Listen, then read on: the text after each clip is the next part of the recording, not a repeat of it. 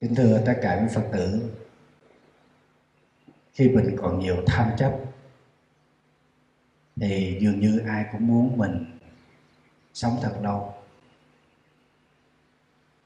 Nhưng đến khi chúng ta có một chút tuệ giác thì chúng ta mới hiểu ra được rằng không cần sống lâu, chỉ cần sống có ý nghĩa là được. Cũng vậy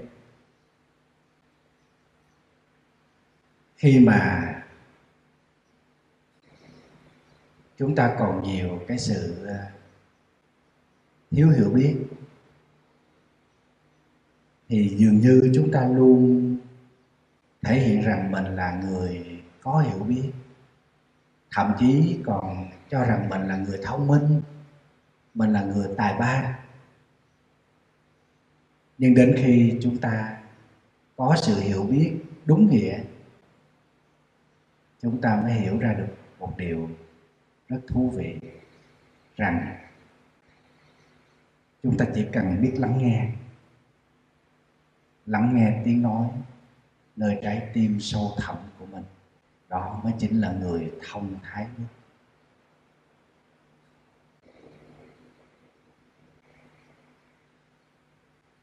Tuần rồi, thầy đã kể cho quý vị nghe một cái câu chuyện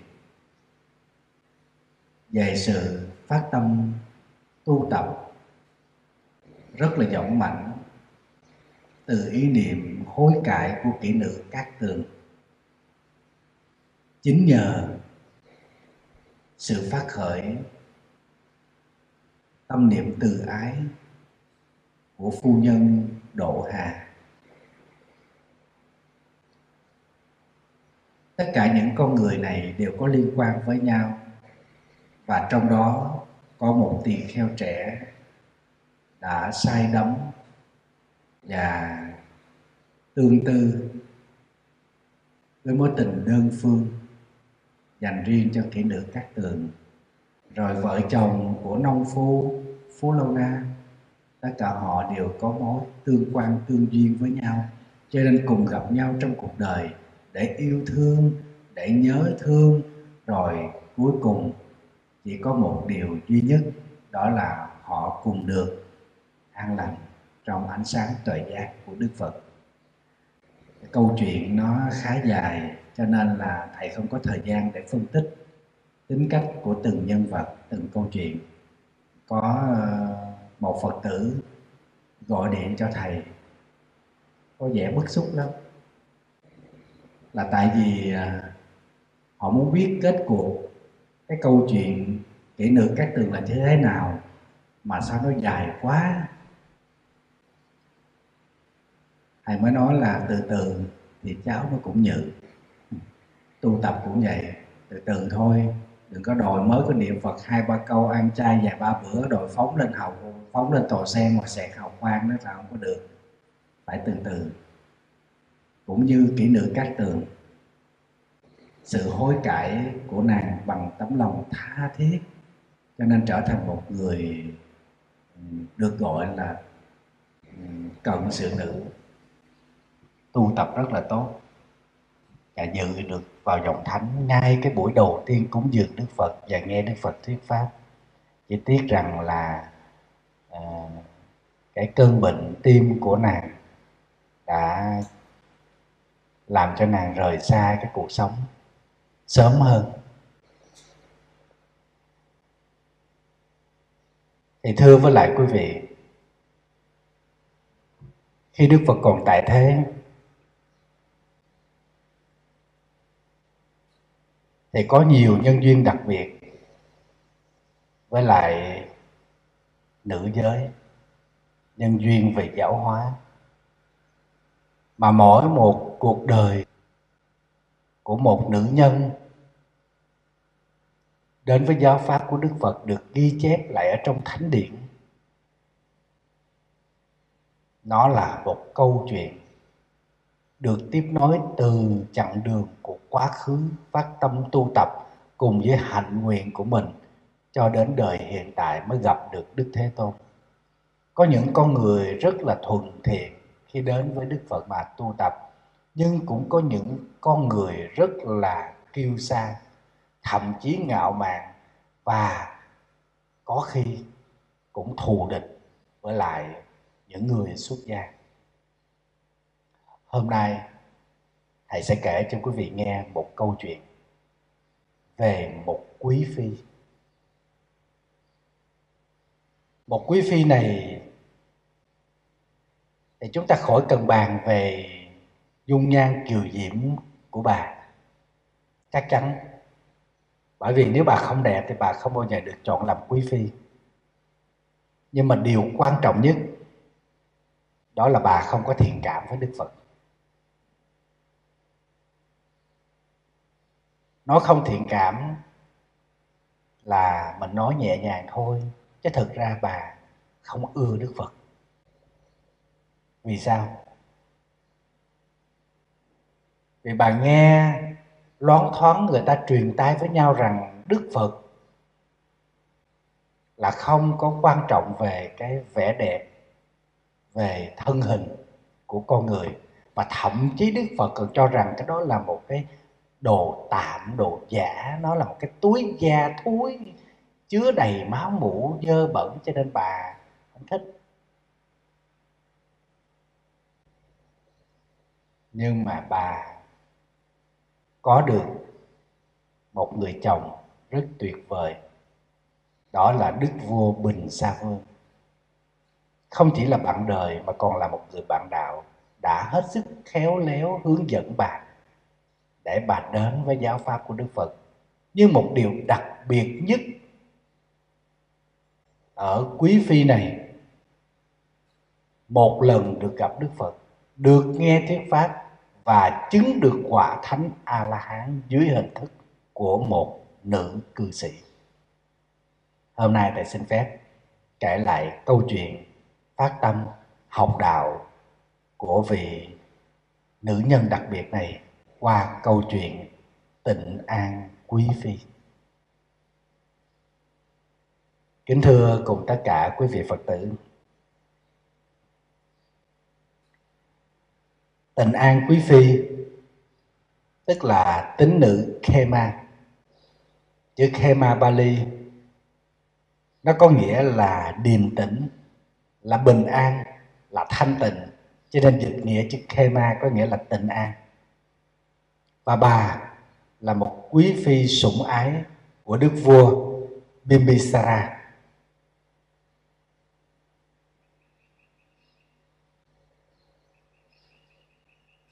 Thì thưa với lại quý vị Bimbisara làm vua từ năm 558 cho tới năm 491 trước công nguyên. Vua có đức hậu là Videhi và cả đức vua và hoàng hậu Videhi đều chứng quả dự lưu với niềm tin vững chắc và có một đời sống rất là chân chánh thanh tịnh luôn dùng cái đạo đức để mà ban bố trị vì cho dân chúng ở vương quốc Ma Kiệt Đà lúc bấy giờ. Thưa quý vị, Đức vua Bimbisara luôn có tư duy về đời người với những câu hỏi là mọi khổ đau, phiền não trong tâm đều do đâu? Khi mà bên cạnh của mình vẫn còn có những người thân chưa hiểu được nguyên nhân đưa tới khổ đau và nguyên nhân để dẫn tới sự an lạc giải thoát, hay nói khác hơn, tức là chưa kiến đế, tức là chưa thấy được cái giáo lý giải thoát và hiểu được giáo lý của giải thoát Đức Phật. Trong số đó có một quý phi xinh đẹp, vô cùng kiều diễm mà ông hết sức là sủng ái. Đó chính là tịnh an quý phi. Kính thưa với lại quý vị, tịnh an quý phi ở trong sử sách ghi là bà rất đẹp. Bà có một cái nước da, nước da màu vàng óng mà nó ánh lên một cái sắc nâu rất là đặc biệt. Bà có một đôi mắt, mà trong đó là cả một sự sâu thẳm của tình yêu thương. Bà có một đôi chân mày rất là đẹp và dáng của bà như là một pho tượng nữ thần. Tiếng nói của bà, nó trong lanh lạnh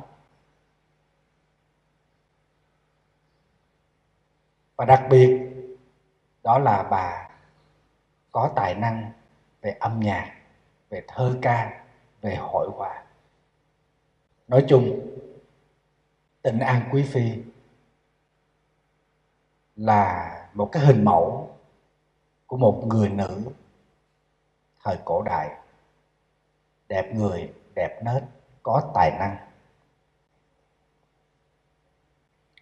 Nhưng mà tịnh an quý phi là có một chút hơi thái quá về cái sự mà tự tin đối với lại dung nhan kiều diễm của mình. Cho nên làm cho vua cũng cảm thấy hơi khó chịu. Hơn ai hết, đức vua hiểu được giáo nghĩa vô thường mà đức phật đã dạy. Cho nên đối với lại đức vua cái đẹp không phải là không cần thiết. Nhưng đức vua hiểu được rằng cái đẹp nó không phải là vĩnh hằng. Cái đẹp của thân xác. Nó chỉ thoáng qua trong một khoảng thời gian mà thôi. Chỉ có vẻ đẹp của đức hạnh mới là vẻ đẹp vĩnh hằng.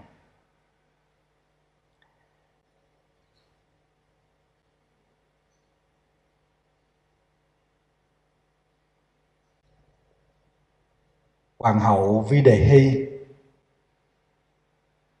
thì với bản chất thuần hậu, đoan trang. Nên cho nên bà có một cái vẻ đẹp rất là thuần tình từ nội tâm sâu lắng của mình. Như một mảnh vải trắng, tinh khiết, rất dễ nhuộm màu.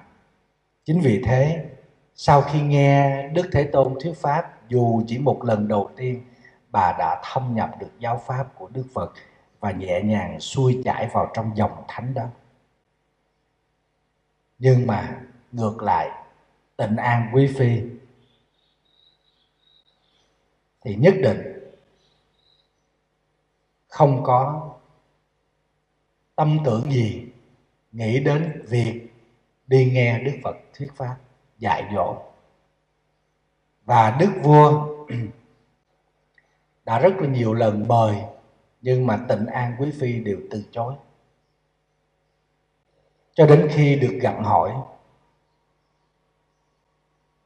thì tịnh an quý phi mới đáp rằng,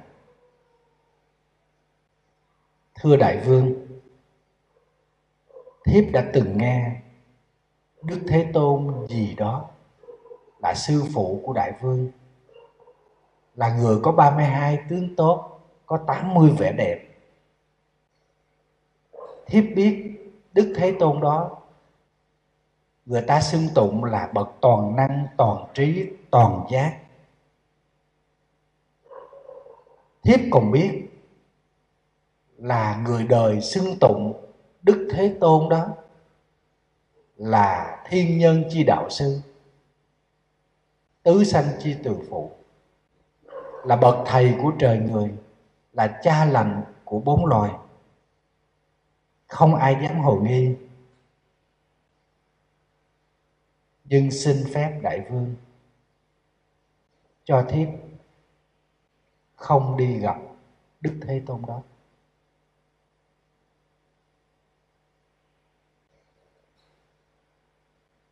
Đức vua rất bình tĩnh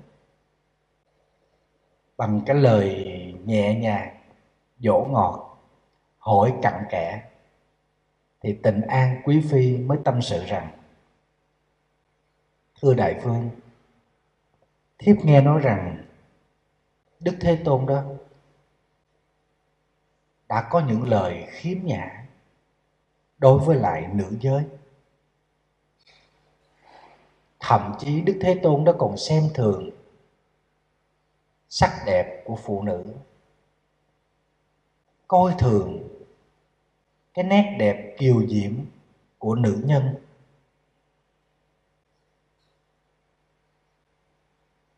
Thiếp nghe người ta nói với nhau, truyền tai rằng đức thế tôn đó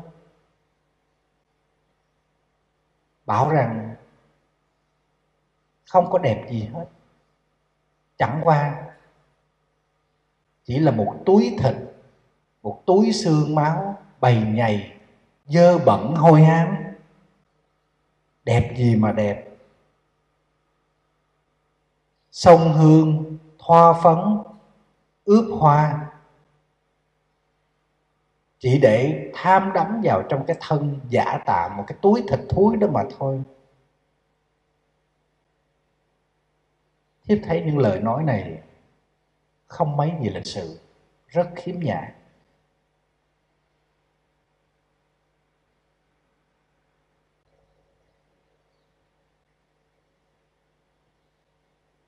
Hơn ai hết đức vua biết được tánh của quý phi.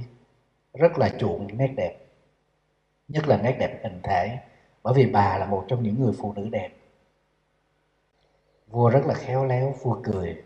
Vua nói ờ à, hình như đức thế tôn cũng hơi quá đáng. Khi mà đánh giá cái sắc đẹp người mà đẹp như ái phi như thế này thì thế gian tìm ra được người thứ hai sao? Chắc chắn là ái phi phải nhiều đời nhiều kiếp, là người lương thiện, là người hiểu biết, là người có hướng thiện, là người có tu tập. Cho nên nhờ cái nhân duyên đó mà hôm nay thọ nhận một cái phước báo, đó là thân hình rất diễm lệ, không ai sánh bằng. Dễ gì trong thế gian này mà trẫm tìm được người thứ hai như quý phi? Nghe những lời nói có cánh như thế này, tình an quý phi rất là mát lòng. Thích lắm. Bởi vì sao?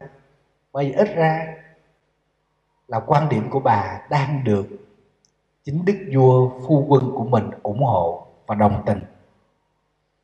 Cho nên bà cảm thấy hài lòng nhướng mày đắc ý. Thế thì tại sao đại vương cứ ngày ngày đêm đêm cứ cứ cứ, cứ nhắc thiếp phải đi gặp thế tôn đó để làm gì? Đức vua cũng hết sức là khéo léo cười nhẹ và nói thật là chậm rãi trầm ấm ái phi à có hai lý do. Nàng biết không? Chỗ của đức thế tôn ở là một khu rừng trúc rất đẹp.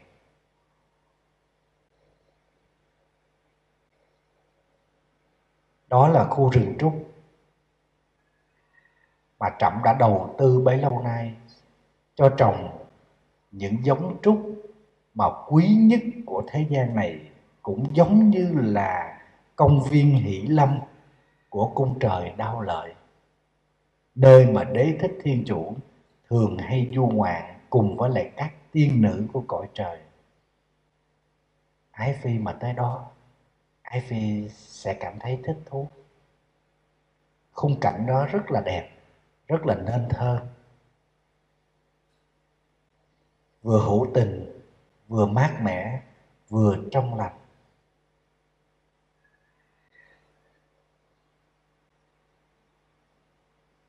Tịnh an quý phi, nhướng mày lên. Trên thế gian này mà có chỗ đẹp như thế à? Vậy còn lý do thứ hai?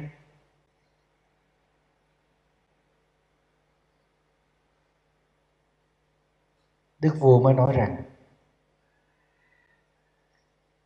thật sự, đức thế tôn rất là xem trọng phụ nữ, hoàn toàn không có chuyện coi thường phụ nữ như là ái phi đã nghĩ đâu. Bằng chứng là đức thế tôn đã cho thành lập ni đoàn. Và người dẫn đầu ni đoàn không ai hết chính là hoàng hậu Mahaprajapati sau hoàng hậu Mahaprajapati còn có 500 thể nữ cung phi là người của hoàng tộc dòng họ Sakya đều là những quý bà, những lệnh bà cao cả. Tịnh An Quý Phi nghe Đức Vua nói như thế thì ngạc nhiên. Nhất là nghe tới việc mà Đức Thế Tôn rất là xem trọng nữ giới, cho thành lập ni đoàn mà người lãnh đạo đứng dẫn đầu ni đoàn lại là một hoàng hậu đức đức hạnh. Mà chính tịnh an quý phi đã từng nghe tới sắc đẹp và đức hạnh của Mahaprasapati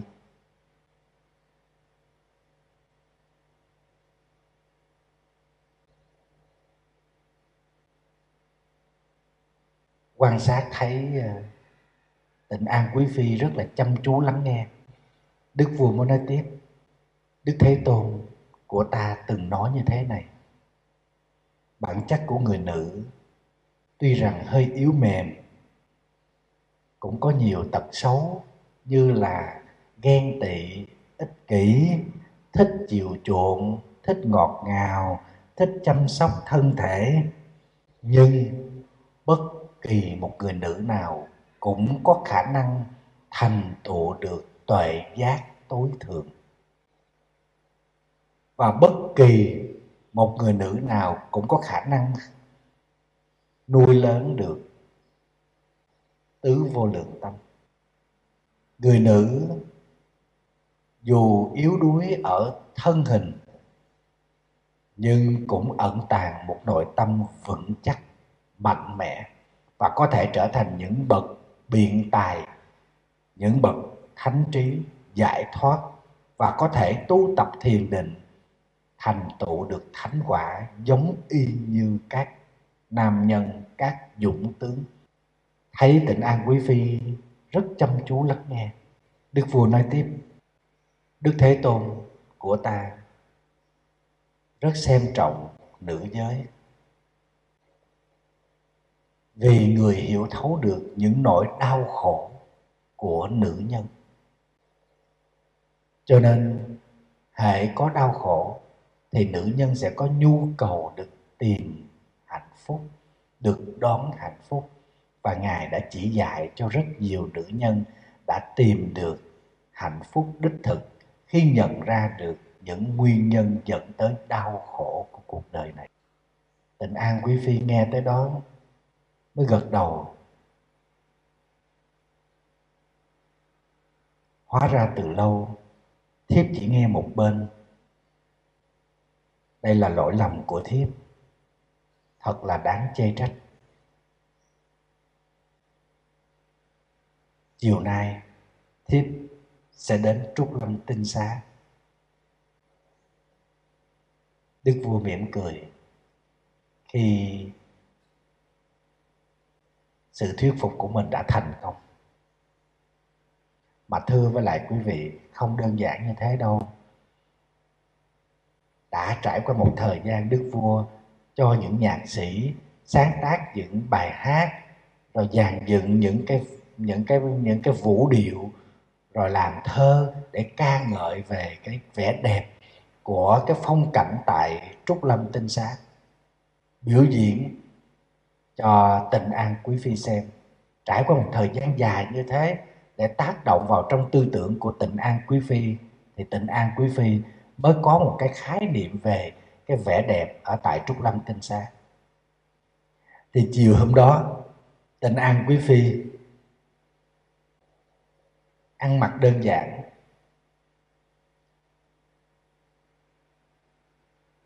Không dẫn theo à, nhiều lính hầu chỉ vài người theo bảo vệ, cùng với lại những cung nữ thân tín. Đi trên một cổ xe, bốn con tuấn mã màu trắng để đến thăm viếng trúc lâm.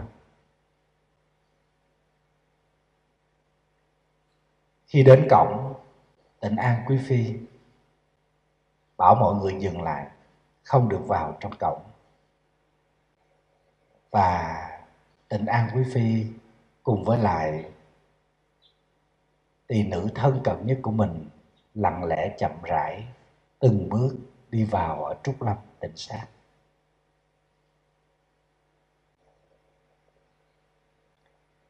thì quả thật, cái phong cảnh tại trúc lâm tịnh xá đẹp hơn những gì mà nàng đã nghe thấy qua những khúc ca, qua những bài thơ.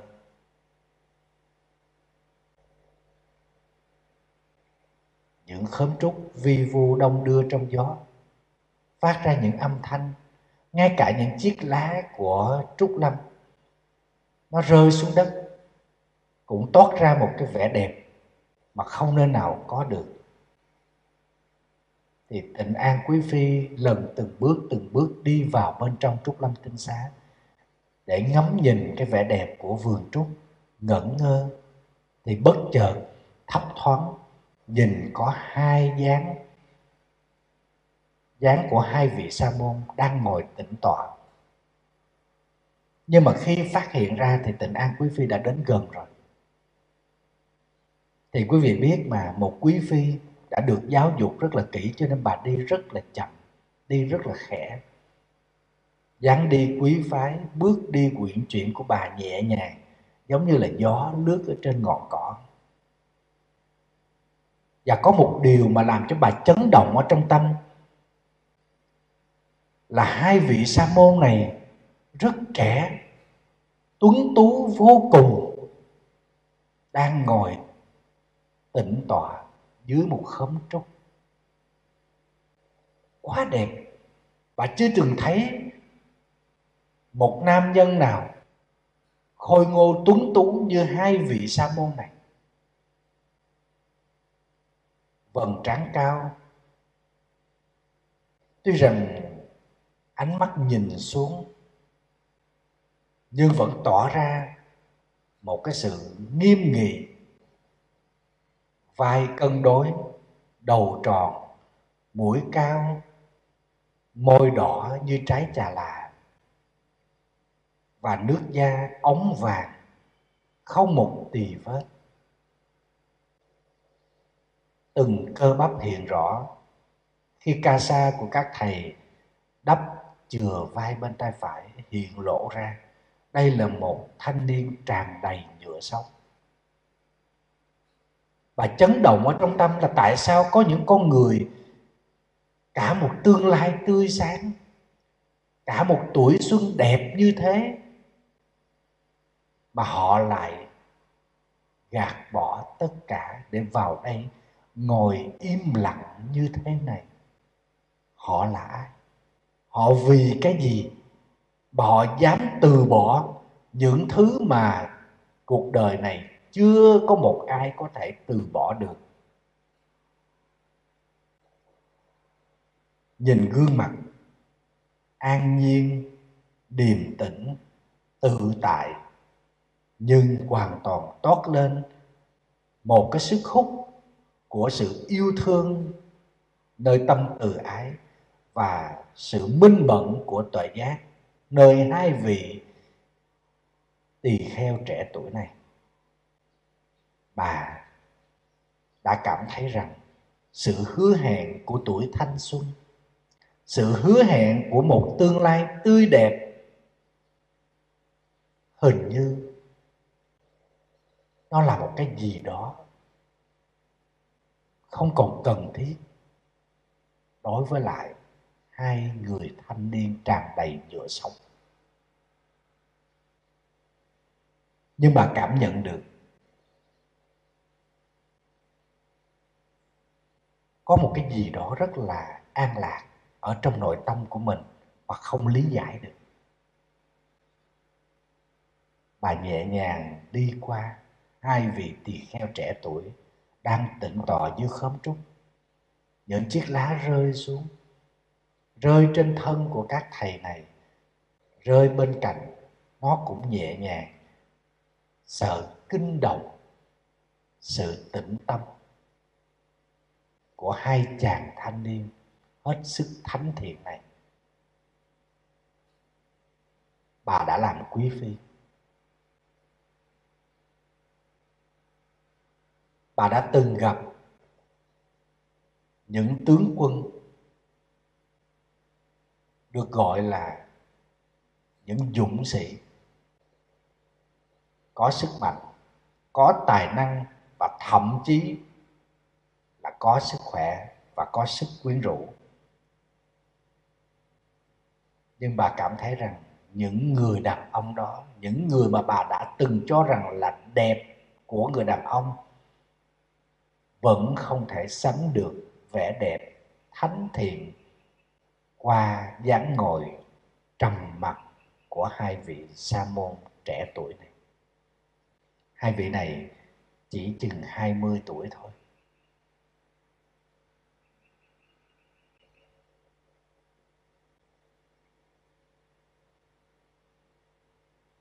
Bà ngẩn mặt, hít một hơi thật sâu vào thở nhẹ ra.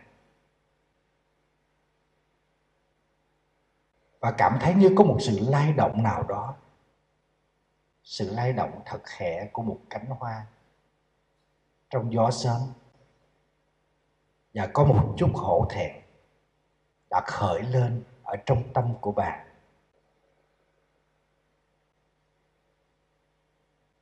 hai chàng thanh niên này đẹp như là tượng thần căng đầy sức sống.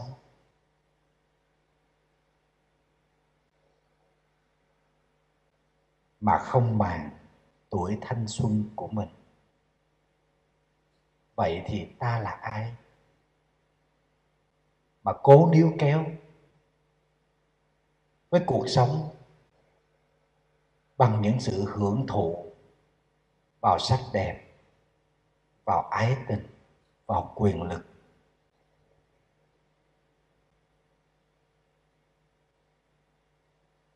Lá rơi hay là gió thoảng, và thậm chí tình an quý phi diễm kiều. Đệ nhất của kinh thành vẫn không là gì đối với hai chàng thanh niên này họ là ai mà không bận lòng với những thứ mà rất đẹp trên thế gian, ai cũng muốn ngắm nhìn, ai cũng muốn thưởng thức. Bà thắc mắc. Bà bà lặng lặng. Bà đi vào bên trong khu rừng trúc. Xung quanh im lặng như tờ. Và bà loáng thoáng nghe, đâu đó nó vẳng lại, tiếng nói đều đều với âm thanh rất ư là sâu lắng, trầm ấm, nhẹ nhàng. Và bà lần theo cái nơi phát ra âm thanh. Thì bà thấy nơi đó là một ngôi giảng đường. Có một người đàn ông ngồi ngay chính giữa trên một tòa cao, nghiêm trang, lặng lẽ đang nói những lời mà bà đã được nghe. Những lời đó hết sức là tuyệt hảo. Và bên dưới là có rất nhiều những sa môn. Rồi có những nữ tu. Rồi có cả những người cư sĩ. Và bà cũng bắt gặp có rất nhiều người quen là đại thần ở trong triều đang ngồi bên dưới chăm chú lắng nghe. Một thứ ngôn ngữ rất trầm, rất ấm. Nói rất khẽ nhưng vang rất xa. Lời nói nhẹ nhàng nhưng mà nó rất sâu, rất gọn, rất mạch lạc, rất sáng sủa. Tám thứ đặc tính rất đặc biệt này được gọi là tám thứ tuyệt hảo của âm thanh mà thuật ngữ Phật giáo gọi là bát âm hay là bát phạm âm. Chỉ có Phật mới có được cái công đức này. Từng câu nói của người đó, của người đàn ông trên tòa cao đó, như là những đợt hải triều lặng lẽ xô vào bờ cát và tan ở trên bờ cát. Những câu nói đó tan vào trong tâm thức của bà lắng sâu vào trong tâm thức của bà. Ngoài ra bà không nghe gì nữa. Bà không còn nghe tiếng gió xào xạc, không còn nghe tiếng động, không còn nghe bất kỳ một cái âm thanh, ngay cả bước chân của bà cũng không còn nghe. Bà chỉ nghe thuần âm thanh của người đàn ông đó.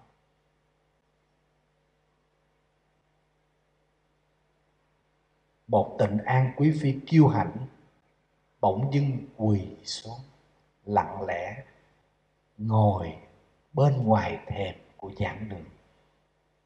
Chăm chú nghe từng câu, nghe từng lời của người đàn ông đó. Và bà đã hiểu ra được rằng người này chính là đức thế tôn mà đã có một thời gian bà không có thiện cảm với người. Bà dường như đã bị thu nhiếp vào thứ âm thanh huyền diệu đó. Có một năng lực, một năng lực mà bà không thể hiểu được. Đã kéo bà quỳ xuống lặng lẽ ngay ngưỡng cửa bậc thềm của giảng đường. Bà nhắm mắt lại, bà hít thật sâu để tập trung nhiều hơn, nghe lời của đức thế tôn nói. Bỗng dưng có một loại hương thơm thoáng ngang, rất đặc biệt. Bà chưa bao giờ ngửi được mùi hương này. Bà mở mắt ra, thì bà thấy ở bên cạnh đức thế tôn. Có một mỹ nữ đang đứng hầu đức thế tôn cầm quạt bà ngẩn ngơ. Tại sao ở thế gian này lại có một một thiếu nữ đẹp như thế? Mái tóc nàng quá đẹp. Dài xuống tới dưới chân. Ánh mắt đẹp và sáng. Dung mạo đẹp, cao sang tôn quý. Và nhất là đôi môi của thiếu nữ này đẹp vô cùng. Bà mãi mê ngắm thiếu nữ cách cầm quạt quạt cho đức thế tôn cũng quý phái và rất là đẹp. Thiếu nữ cũng nhìn bà mỉm miệng cười. Trời ơi, tại sao nụ cười đẹp như thế? Khuynh sắc, khuynh thành. Bà không còn nghe lời của đức thế tôn nói nữa, mà trong tâm của bà là tập trung hết vào trong thiếu nữ này đang hầu đức thế tôn. Ngay cả xiêm y của thiếu nữ này mặc cũng đẹp cực kỳ bà chưa từng thấy xiêm y nào đẹp như thế. Mái tóc phủ xuống với những trang sức đơn giản, đôi mắt màu xanh long lanh như những đóa hoa sen vươn lên thẳng trời cao.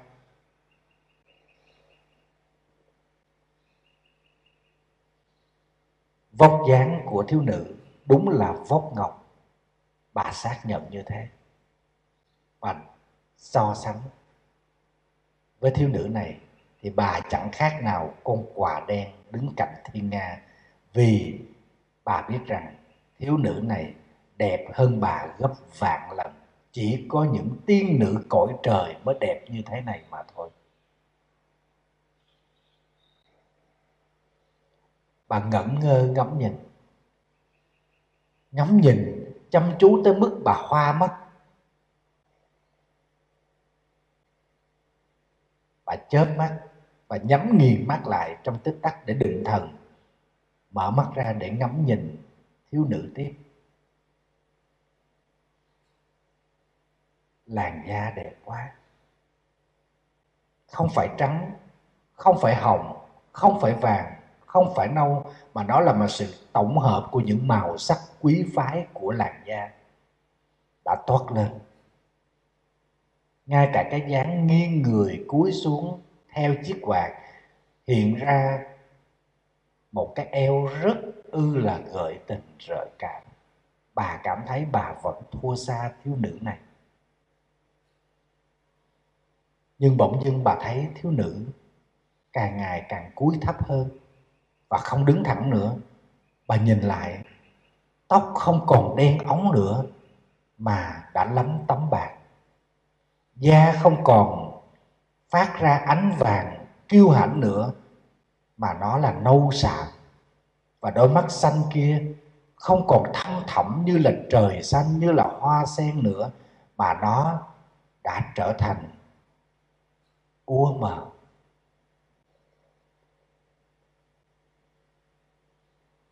Đôi môi màu đỏ như trái trà là. Bây giờ đã nhợt nhạt rồi bỗng chuyển sang màu tím. Bỗng dưng thiếu nữ đó quỳ xuống, ôm ngực và ngã lăn ra chết. Sao nhanh thế? Mới đẹp đẽ đó mà bây giờ trở thành sơ xác như một cái xác. Rồi rồi không còn thở. Nằm lăn qua lăn lại rồi tắt thở. Tay chân soạt ra. Áo quần xóc xếch không còn là những xiêm y lụa là tha thước nữa. Tóc phủ lên trên người. Răng lại không còn thẳng đều đẹp nữa. Lợm chởm. Từng cử chỉ của thiếu nữ ôm bụng quằn quại, ngã gục xuống, lăn ra chết. Tắt thở, hoàn toàn đó là những cảnh kinh hoàng khủng khiếp mà tịnh an quý phi chưa bao giờ chứng kiến. Bỗng như, bỗng dưng tịnh an quý phi rùng mình, khiếp sợ. Và tự hỏi với chính mình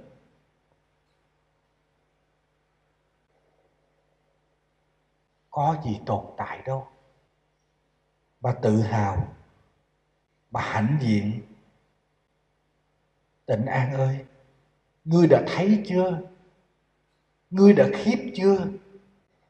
Hỏi một con người ngu si, nào tuổi trẻ, nào sắc đẹp, nào vóc dáng, nào gợi tình, nào thanh xuân ngươi đã chứng kiến rồi. Rất mau, rất nhanh. Bệnh hoạn, già yếu, bệnh tật, tử vong. Nó như là một cơn thác, nó như là một dòng thác cuốn trôi tất cả tuổi trẻ. Sức sống rồi sẽ phá sản, bị cuốn đi trong dòng thác lũ đó hãy tỉnh lại thôi, tịnh an ơi. Tịnh an quý phi. Tự nói với chính mình những lời như thế.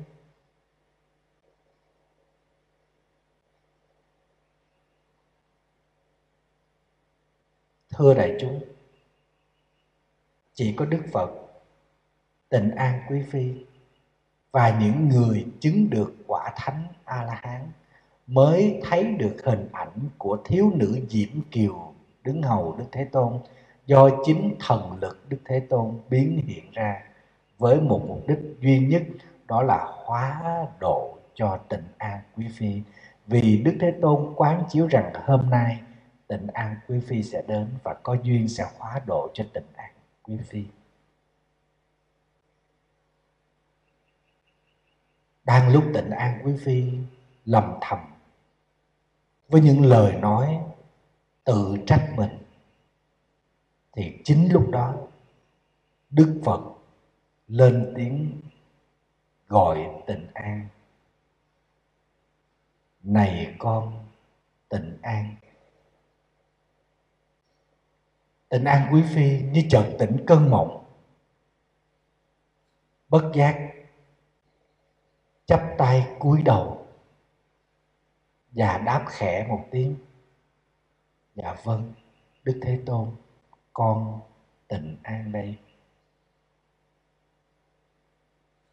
Đức thế tôn mới nói rằng, này tịnh an.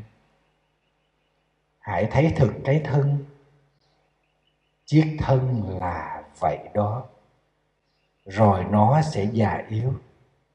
Rồi nó sẽ nhăn nheo rồi nó sẽ xấu xí, nhờm gớm bởi tạp quế.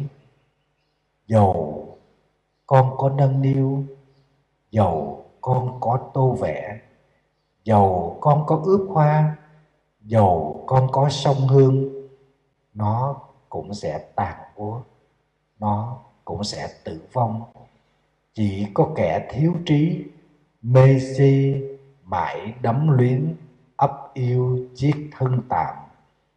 Hãy tỉnh lại tịnh an. Hãy bước vào giáo pháp và bắt đầu tu tập. Hãy nhàm chán các sắc. Hãy trú thân hành niệm. Hãy quán thân bất tịnh. Từ bỏ mọi sai đắm cả bên trong lẫn bên ngoài. Hãy thấy dòng nước lũ cuốn trôi bao chúng sanh. Con nhện tự dệt lưới, tự mình xa vào trồng. Hãy cắt đứt buộc ràng, hãy thoát ly ái niệm. Với đời sống xuất gia, tâm cần cầu hạnh phúc.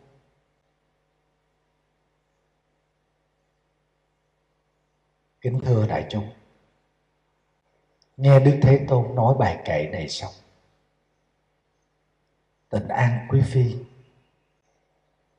chấn động cả tâm thức mình, thấu tỏ hết tất cả mọi nguyên lý của cuộc sống, mọi nguyên lý vận hành của cuộc sống, và hiểu rõ được nguyên nhân đưa tới khổ đau và những lý do tìm tới hạnh phúc hiểu thấu rõ một cách tường tận mà trước giờ chưa từng được hiểu. Tình an quý phi không đứng dậy, quỳ thẳng lên, bằng đầu gối của mình di chuyển thẳng vào trong giữa giảng đường, đến trước đức thế tôn quỳ xuống, sụp lại và gục đầu khóc lặng lẽ. Tình an quý phi không nói chỉ khóc. Khóc nghẹn ngào, khóc nức nở. Cái khóc của một người bừng tỉnh sau một giấc mộng dài tham đắm và chìm vào trong từng nhân vật, từng khúc cảnh của giấc mộng. Đời người cũng là một giấc mộng. Ngay nơi đó trong tiếng khóc. Rất đặc biệt đó. Với từ trường an tịnh của đại chúng tăng, của hai hàng nam nữ cư sĩ phật tử cùng với lại oai lực của đức phật, chính ngay lúc đó tình an quý phi chứng được quả thánh thứ tư, tức là chứng được quả vị a la hán đây là một điều đặc biệt. Đầu tiên tới giờ, chỉ có tình an quý phi là một nữ nhân chứng được quả thánh a la hán khi chưa xuất gia.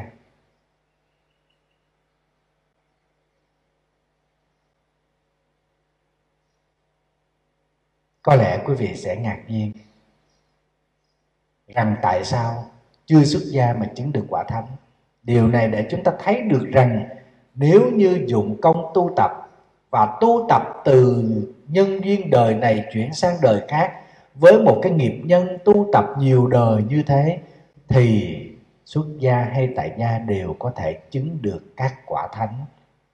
Cho dù đó là quả thánh cao nhất a la hán quả thánh thứ tư trong tứ quả thanh văn.